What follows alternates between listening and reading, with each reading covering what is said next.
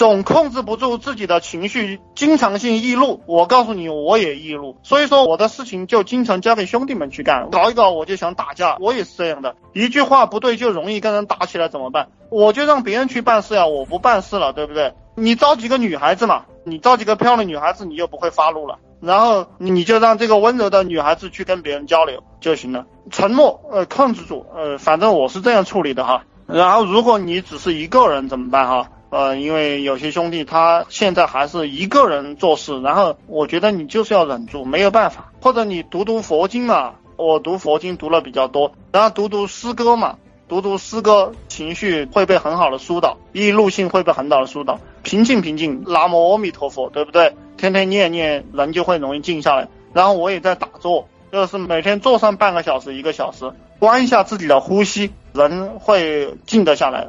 每天思考一下。